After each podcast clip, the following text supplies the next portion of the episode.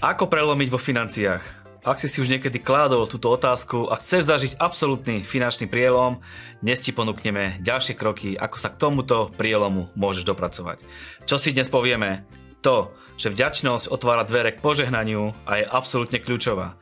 Povieme si aj to, že existuje aj duch mamonu, ktorý má vždy so sebou dvoch parťákov, ducha chudoby a ducha pýchy, a budeme sa rozprávať aj o tom, že porovnávanie sa je len cestou k problémom.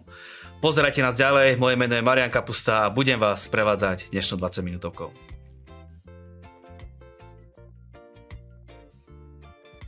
Či už nás pozeráte a púšťate nás priamo do svojich domácností, alebo nás počúvate v aute, na bicykli alebo pri behu, nech už je to akokoľvek, sme vám vďační za vašu podporu a priazeň a za to, že sa s našimi reláciami zdieľate aj s vašimi priateľmi a známymi, pretože každý si môže nájsť spôsob taký, aký mu vyhovuje, či už na našej stránke 20minutovka.sk, na našich sociálnych sieťach, YouTube kanáli alebo podcastoch, a keď si dáte k tomu navyše aj odbery na naše kanály, žiadna relácia ani novinka vám už neunikne. Dnes pokračujeme v sérii zameranej na finančný prielom. Nás veľmi teší fakt, keď nám píšete, a dozvedáme sa, že naše relácie o financiách menia vaše životy. Píšete, že sa vám darí dostávať sa z dlhov a zažívate osobný rast, a tak tomu pevne verím, že bude aj dnes. Takže pripravte sa, a dnes je deň vášho prielomu a to, ako ho získať, sa bude dnes rozprávať s mojím hosťom, momentálne žijúcim v Spojených štátoch amerických, s ktorým budeme v spojení prostredníctvom aplikácie. Jeho meno je Radovan Kapusta. Tak Rado, ahoj. Ahoj, pozdravujem. Čau, som veľmi rád, že ťa vidím, že ťa počujem, a ešte o mnoho príjemnejšie bude, keď sa za pár dní aj osobne uvidíme. Ani si nevieš predstaviť, ako sa všetci na to tešíme, že po 7 rokoch prídeme pozrieť rodnú hruď a stretnúť všetkých rodinných príslušníkov, známych a podobne. Takže aj my sa veľmi tešíme. Výborne. Ešte nikdy si nesedel v našom kresle, tu v našom štúdiu, a to sme mali veľmi veľa relácií spolu. Takže kreslo čaká na teba a my zase čakáme na to, čo nám dneska povieš. Prosím ťa, povedz nám, prečo sme sa rozhodli robiť sériu o finančnom prielome. Skončili sme Univerzitu finančného pokoja minulý rok a rozprávali sme sa o tom v podstate, ako to posunúť niekam ďalej. A napadla nás taká myšlienka, že poďme sa rozprávať o takých základných pilieroch alebo princípoch toho, na ktorom sa dá budovať neskôr, a ktoré sú základom toho, aby ten človek vedel mať úspešný život, aby vedel prelomiť aj vo finančnej oblasti. A prišli sme na také tri základné myšlienky, ktoré sa snažíme rozoberať každú jednu z nich v každej relácii. Minule sme sa rozprávali o dávaní, a kde sme si rozprávali o tom, že nie je možné finančne prelomiť a dostať sa do iných úrovní, pokiaľ nevieme dávať, či už cez desiatok, alebo potom neskôr dary. A potom sme sa, a dneska, čo sa budeme dneska rozprávať, je o tom, alebo ešte sme sa rozprávali o priorite, to som nejakým spôsobom zabudol. Dneska, čo sa budeme rozprávať o vďačnosti. Prečo je vďačnosť dôležitá k tomu, aby sme vedeli napredovať vo svojom živote. Povieme si, aká je pasca, alebo aký je taký problém, k čomu treba dávať pozor, keď už prichádza to požehnanie, a to je tá mamona. A na záver sa porozprávame aj o tom, že je problém, keď sa začneme porovnávať s ostatnými a že kam to vedie. Výborne, takže ideme na tú vďačnosť, ktorá by mala byť, alebo povedali sme, že kľúčová, otvára dvere. Ako máme tú vďačnosť uchopiť? Čo znamená slovičko vďačnosť? Alebo vďačný byť za čo? Za rodinu, za peniaze? Ako to správne uchopiť? V Biblii sa o vďačnosti píše veľmi veľa a ide to v podstate od začiatku Starého zákona až do konca. Vďačnosť je popreplietaná a vždycky je dôležité sa pozrieť napríklad aj na Ježiša. Nie len na neho, ale aj na neho, lebo je napísané v 1. Jánovi, že ten, kto hovorí, že zostáva vo mne, mal by aj žiť tak, ako žijem ja, hovoril Ježiš. To znamená, že my by sme mali žiť tak, ako žil Ježiš. A v podstate Ježiš na viacerých miestach takisto dával vďaku. Hej, napríklad v Jánovi 6. kapitole Ježiš vzal do ruky chleba a ďakoval alebo dobrorečil.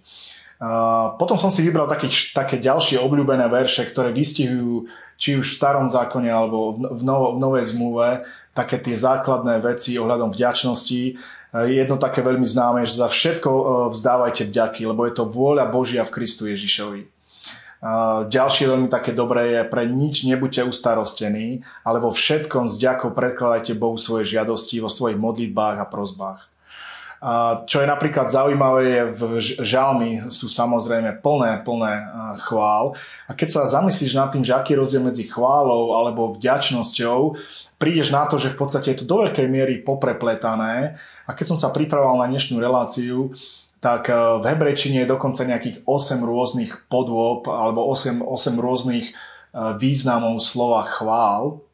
Jedno je napríklad dvíhanie rúk, jedno je hlasný krík, ďalšie je nejaké nádejanie sa, ďalšie je hranie na hudobné nástroje, potom je tam také vykrikovanie radostné, ako keď je niekto na nejakom športovom zápase.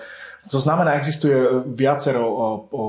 viacero foriem, kde sú 4, podľa týchto niektorých biblických učí, kde sú až 4 z týchto 8 foriem spomenuté. To je v žalme 100, kde je napísané: vstúpte do jeho brán s ďakou a chválospevom, do jeho nádvorí ďakujte mu, dobrorečte jeho menu.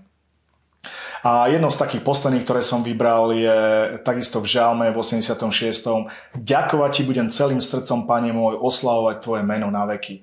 Takže prečo tá vďačnosť je dôležitá, je poprvé, lebo to robila Ježiš. A je zaujímavé, že napríklad veľa ľudí sa modlí pred jedlom a ďakuje za jedlo. Niektorí tomu volajú, že poďme požehnať jedlo, niektorí poďakovať. Je zaujímavé, keď sa pozrieš do Biblie, nikto iný to nerobil, iba Ježiš. Keď chytil ten chleby zaďakoval a začal rozdávať. Myslím, že viacero takýchto momentov, asi až 6 rôznych pasáží, kde Ježiš ďakoval za jedlo. Čo nás chce tým vyučovať je, že aj taká bežná a normálna vec ako jedlo je v podstate nadprirodzené zaopatrenie a máme mať voči tomu postoj vďačnosti, máme vyjadriť to, že aj za takéto malé veci sme vďační. Čo tá vďačnosť vypôsobuje? Čo vďačnosť vypôsobuje, je... Predstav si vďačného človeka vo svojom živote.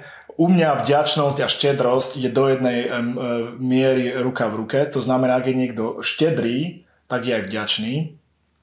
A vďačnosť otvára dvere. Podľa môjho názoru otvára dvere do rôznych nových situácií, lebo vďačnosťou človek vyjadruje niekomu, napríklad Bohu alebo ľuďom, vyjadruje im, že jednoducho to, čo dosiahli, nie je výsledkom mojej snahy, ale je to výsledkom niekoho iného, či už Boha alebo ľudí, ktorí sú vo svojom živote. A teda vďačnosť ako keby bojuje proti pýche, bojuje proti takému postoju, že ja som to dokázal, ja som to urobil, ja som to zvládol. Je veľmi jedna taká zaujímavý príbeh z Biblie, keď sa pozrieš historicky dozadu, tak keď Židia keď bránili v podstate hradby mesta, tak boli obkolesení nepriateľom. A čo oni urobili je, vedeli, že potrebujú jedlo, potrebujú dostať jedlo dovnútra a spôsob, akým ho dostali, je, že vykopali tunel, ktorým sa dostali vonku, kde nepriateľ nevidel, že vyšli von z mesta, nabrali si jedlo a vrátili sa dovnútra. Čo týmto chcem povedať je, že niekedy, ak chceš niečo prijať, musíš niečo dať. To znamená, musíš vykopať, ako oni vykopali ten tunel, tak ty vďakou ako keby otváraš nejaké dvere a keď otvoríš tie dvere, veci vedia prísť.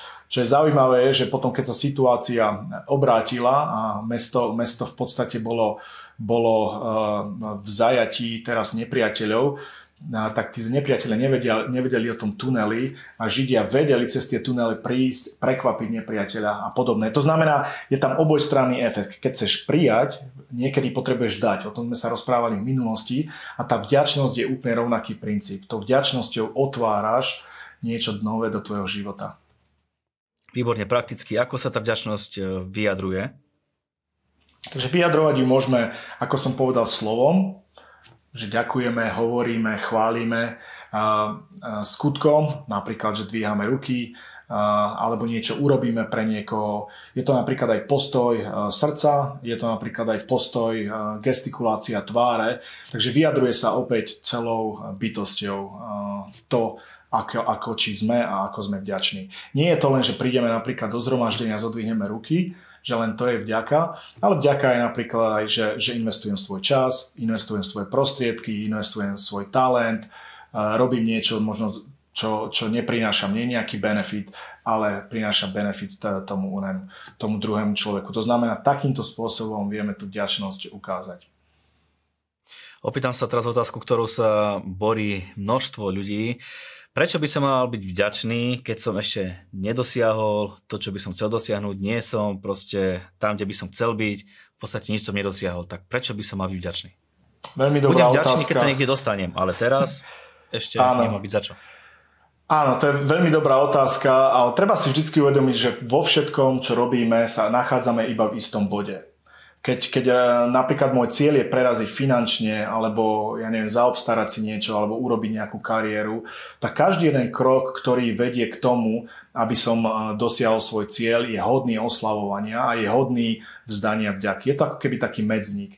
Takže my potrebujeme pri každom tomto medzníku sa pozastaviť, zaďakovať, vyjadriť svoju radosť, možno to aj oslaviť nejakým spôsobom a posunúť sa ďalej. To ako keď ideš napríklad na dovolenku, nie si šťastný iba keď už sa dostaneš napríklad k moru, alebo do lesa, alebo do nejakého parku, ale už si šťastný, keď si len pomyslíš na to, keď sa začneš baliť, keď začneš cestovať, keď sa zastavíš niekde. To znamená, že toto je ten proces, ktorým už ako keby vyjaduješ tú vďaku.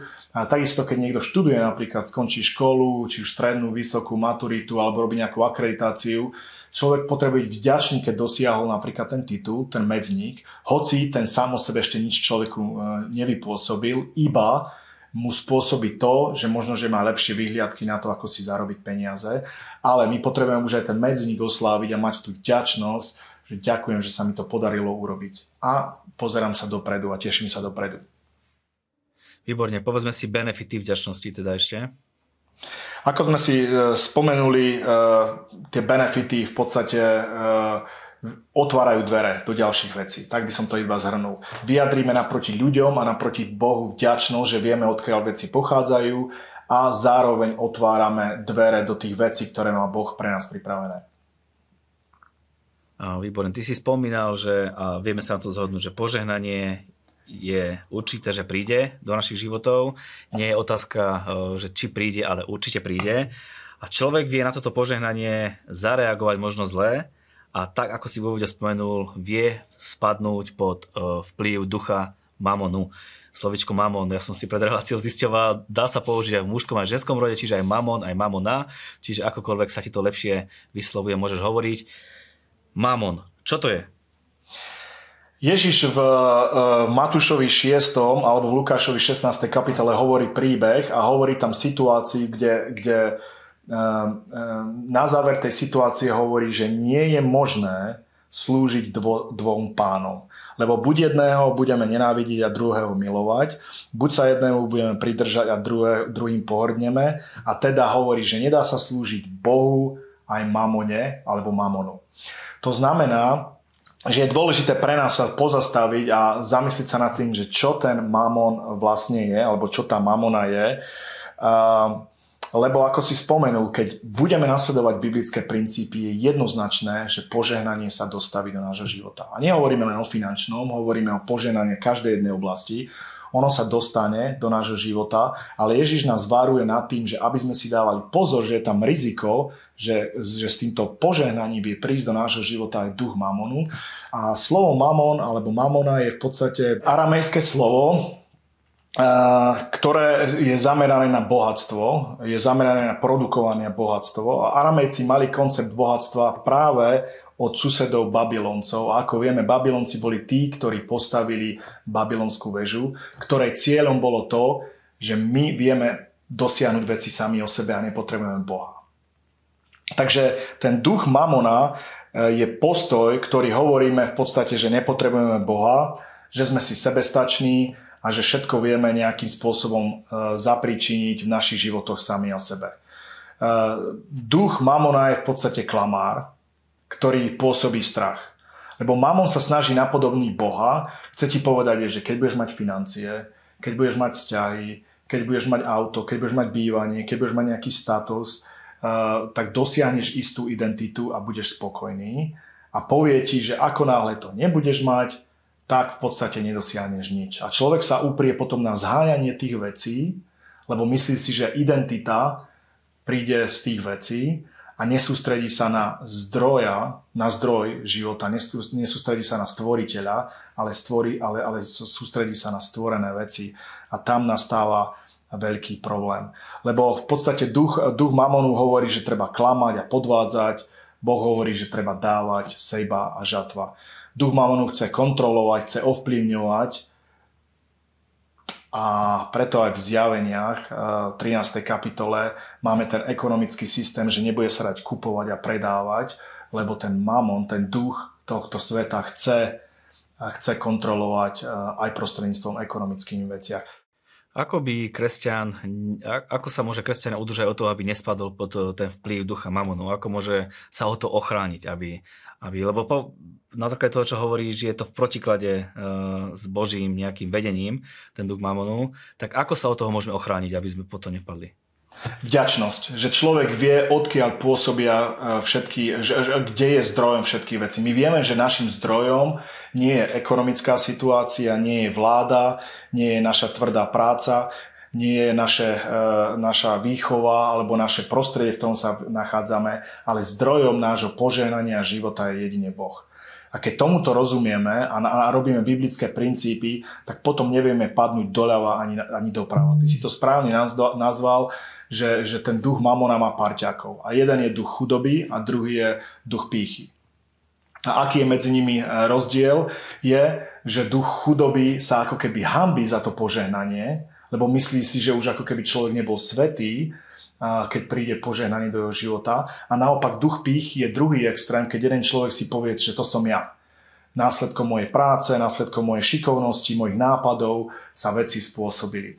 A teda aj v cirkvi vieme mať dva extrémy, ktoré jednoducho pôsobia na ľudí a na kresťanov. A jeden je teda ten duch chudoby, kde proste ľudia sa snažia byť veľmi, veľmi pokorní a ako keby sa hanbili za dobré veci.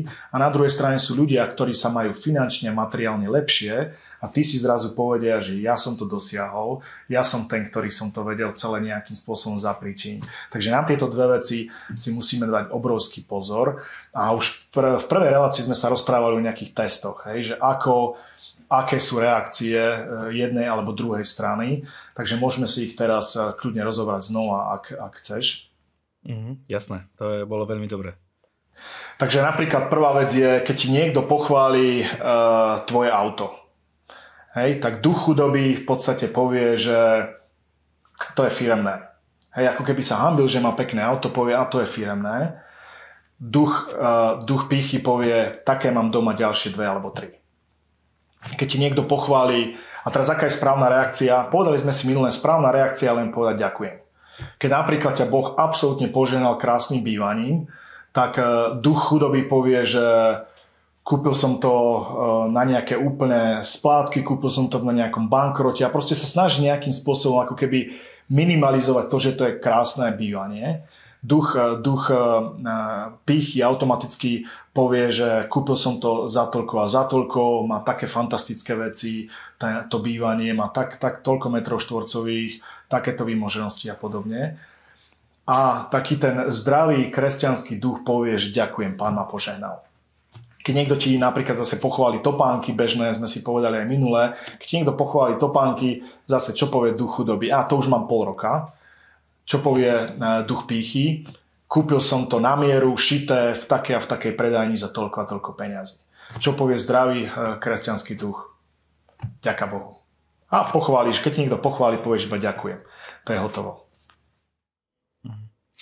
Takže v podstate dalo by sa povedať, že odzrkadľuje to aj stav nášho srdca, ako človek zareaguje, v akom stave je naše srdce.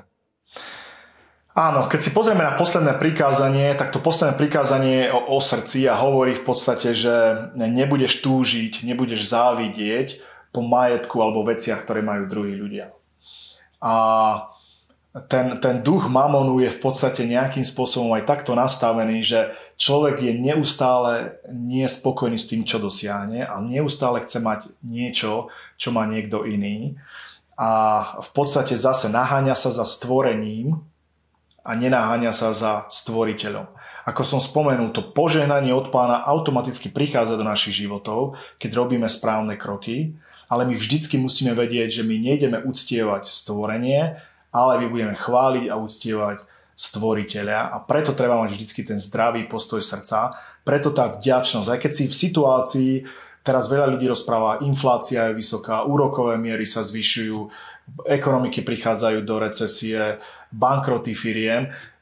Toto je v podstate duch strachu, ktorý sa snaží pôsobiť na človeka, ale ak človek má jasné videnie, že jeho život, jeho požehnanie nie je následkom týchto okolností, ktoré samozrejme vplývajú na nás, ale sú následkom toho, že my nasledujeme Hospodina a držíme sa, alebo Pána, nasledujeme jeho zasľúbenia, tak v podstate vtedy vieme, že nemusíme žiť v strachu, nemusíme žiť v obavách, a tá vďačnosť je ten liek na to, ako nepadnúť ani do jedného extrému.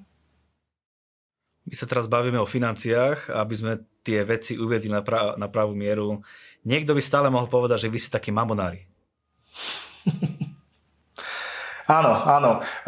Veľa ľudí si myslí, že keď sa niekomu darí alebo rozpráva sa o financiách, tak povie, že absolútne ste mamonári. Ale čo je veľmi dobré povedať, že v liste 1. Timotejovi 6. kapitole sa hovorí, že veď koreňom všetkého zla je láska k peniazom.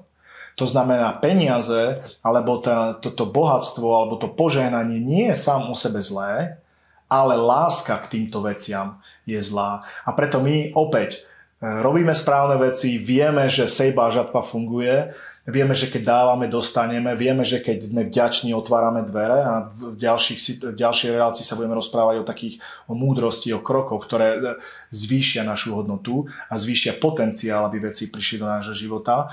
A keď jeden človek tomuto rozumie a keď jeden človek má správny postoj srdca, tak potom není z neho mamonár, lebo on nemiluje peniaze, ale miluje Hospodina, miluje Boha, miluje nášho stvoriteľa, nášho spasiteľa, a všetky tieto veci sú nám pridané, ako sa hovorí v Evanjeliu, že hľadajte prvé kráľovstvo nebeské a jeho spravodlivosť a všetko ostatné vám bude pridané. To znamená, keď máme jasný postoj v srdci, nie sme mamonári. Mamonár je ten, ktorý sa buď absolútne bojí a naháňa sa za peniazmi, alebo ten, ktorý chce žiť v takej falošnej pokore, falošnej chudobe a nerozumie, že Božie srdce dáva. Tak ako ty si otec a chceš, aby tvoje deti mali to najlepšie, tak takisto Boh chce, aby tvoj život, aby si mal vplyv, aby si pracoval na jeho kráľovstve, aby rozširoval si jeho kráľovstvo, aby si pracoval na tom, čo najviac ľudí, aby počul dobrú správu Evanjeliu Ježiša Krista. Veľmi veľa otázok mi napadá ešte na mamon. Svieža odpoveď na ako von z toho mamonu. Ak niekto nás počúva, cíti, že troška som sa v tom našiel a možno som v tom nejako a chcel by som z tohto ducha mamonu výjsť von. Povedz nám, prosím ťa, rýchlo, v skratke, ak sa to vôbec dá, čo by si odporúčal urobiť takémuto človeku? Veľmi, veľmi jednoducho, lebo ak sa človek chce zmeniť, v prvom rade si musí uvedomiť, že niečo nie je v poriadku. Takže ak ťa niečo takéto napadlo, že si sa našiel v situácii, nesnaž sa ubíjať, nesnaž sa trápiť, len povedz proste pred Bohom, že odpusti mi, že som padol do takéhoto extrému, že som dal veciam väčšiu váhu ako tebe, alebo že som v podstate bol vo falošnej pokore, iba to prehlás takto pred Bohom, a Boh, keď ty mu vyznáš svoje hriechy, svoje zlyhania, on ti automaticky odpustí. Takže len to povedz veľmi jednoducho, nenáboženský, a v podstate vedz, že v tom momente sa situácia mení, nastav svoje srdce ináč a ideme ďalej. Áno, keď to urobíš, tak uvidíš to, že zažiješ prelom vo svojich financiách. Takže to bol ten mamon, to bola tá prvá z tých pascí, alebo prvá z tých vecí, ktorá môže prísť na život človeka, keď zle zareaguje na požehnanie, alebo keď príde požehnanie a môže byť o neho ukrátený. A druhá je, si spomínal, že porovnávanie sa s niekým alebo s niečím imaginárnym. Áno. Ako sme si povedali, tá prvá vec je, že v podstate sme vďační. To musíme robiť. Druhá vec je, že dávajme si pozor, taký výkričník, aby sme neboli pod vplyvom mamona. Tretia vec je, čo nemôžeme robiť, aj to je porovnávať sa s druhými ľuďmi. Každý bežíme svoj vlastný beh a každý sme v úplne inej situácii, lebo máme úplne inú východiskovú situáciu. My potrebujeme každý jeden deň byť vďačný, zobudzať sa s tým, ďakovať Hospodinovi, ďakovať Bohu za ďalší deň. Ale čo je proste obrovský problém, je, keď sa začneme porovnávať. Keď sa neporovnávame sami so sebou, lebo to sa môžeme robiť. Mali by sme sa porovnávať, aký som dnes v porovnaní so včerajškom, minulým rokom, ale nemôžeme sa porovnávať s inými ľuďmi. Akonáhle sa začneme porovnávať s niekým iným, zase porovnávame sa so stvorením a s tým, že každý je v inej situácii. A čo vtedy robíme? Spôsobujeme, že vie prísť nejaká depka do nášho života, že vie prísť nejaká negatívna situácia. Sociálne siete sú úplne plné tohto, že ty môžeš byť najšťastnejší človek, otvoríš si nejakú sociálnu sieť a zrazu vidíš, že niekto bol na takej dovolenke, oslavuje takú vec, alebo stretol sa s tým, odfotil sa s tamtou. Zrazu príde do teba depresia, ani nevieš prečo, lebo sa porovnávaš. Druhí ľudia sú nám na to dobrí, aby sme sa od nich inšpirovali, aby sme sa od nich učili, ale nemôžeme sa s nimi porovnávať. To znamená, pasca porovnávanie je absolútne no, absolútne nie. A to je niečo, čoho by sme sa mali vždycky vyvarovať. Či už sa to týka bratov alebo sestier v cirkvi, alebo s inými rodinami, rodinnými príslušníkmi, ľuďmi, ktorých ani nepoznáme. Nikdy sa neporovnávaj. Porovnávaj sa iba sám so sebou. Dávať si ciele, či už športové, finančné, ako sa o tom rozprávame, to je fantastické, to doslova musíme robiť. A keď sa porovnávam iba, aký som dnes v porovnaní spred pol rokom alebo spred rokom. A tam potrebujeme vidieť progres. Porovnávať sa s niekým iným absolútne nemá žiadny význam, nemá to žiadny benefit, má to iba negatívne následky. Takže preto hovorím, že to je niečo, čo robiť nemôžeme a čo ľudí bráni od toho, aby vstupovali do nových vecí, že sa porovnávajú. Neporovnávame sa, bežme svoj vlastný závod a vtedy vieme napredovať vo veciach. Áno, ľudia môžu mať rôzne myšlienky, ako som možno predtým naznačil, že ja budem vďačný vtedy, keď sa stane to, zatiaľ nemám byť za čo vďačný, lebo som není na to možno finančne dobré, tak sa cítim menej cenný, ale keby som bol taký, ako je tento brat vedľa mňa, alebo tento sused vedľa mňa, vtedy by som bol vďačný a ľudia naozaj tým porovnávaním škodia sami sebe. Áno. Škodíme tým sebe. Nikdy nevieš, akú situáciu má daný človek. Možno v istej oblasti sa mu niečo podarilo, ale nevieš, ako je v tých ostatných oblastiach. Ty možno závidíš 20%, ale ty si spokojný v 80%. Mne sa páči jeden princíp, to je 80-20, kde vždycky vo všetkom máš 20%, s ktorým možno nie si spokojný, ale ak si spokojný s 80%, to stačí. Nesnaž sa vymeniť 20% za 80%. Dobre, tak na záver poďme zhrnutie, čas nás tlačí, tak poďme to zhrnúť. Čo sme si povedali? Takže dneska sme si povedali tri základné veci. Jedna je, že vďačnosť otvára dvere, vďačnosť rovná sa štedrosti a my potrebujeme byť vďační, lebo aj Ježiš taký bol a celá Biblia je plná vďačnosti. Druhá vec je, že potrebujeme si dávať pozor na to, keď prichádza požehnanie, aby sme nepadli pod ducha Mamona a akí sú jeho parťáci naľavo alebo napravo. A tretiu vec sme si povedali, neporovnávame sa za žiadnych okolností s nikým iným, porovnávame sa iba sami so sebou v nejakom čase. Výborne, čo nás čaká na budúce? Takže na budúce sa budeme rozprávať o múdrosti, to je tá tretia oblasť. A múdrosť v tomto prípade sa ako keby rovná rast a povieme si o tom, v akých oblastiach je dobré rásť, ako dvíjať svoju hodnotu na pracovnom trhu, ekonomickom trhu. Takže veľmi praktické veci budeme preberať aj na budúce. Výborne. A počas tejto relácie som nadobudol také presvedčenie a vďačnosť za to, že si môjim bratom, jednak vďačnosť za to, že sa o týchto veciach môžeme baviť, že ich môžeme zdieľať s ľuďmi a vďačnosť za to, že sme tam, kde sme a že stále môžeme rásť, napredovať a že veľké veci sú pred nami a som za to veľmi vďačný. Takisto som aj ja rád, že som tvojim bratom a že ma pozývaš do tejto relácie a že môžeme pôsobiť na ľudí a veľmi sa teším na to, ako sa onedlho stretneme tvárov v tvár. Áno, teším sa, verím tomu, že to bude aj v našom štúdiu, že sa posadíš do nášho kresla. Prajem veľa úspechov do celej tvojej rodiny, do tvojho biznisu, do všetkého, čo robíš.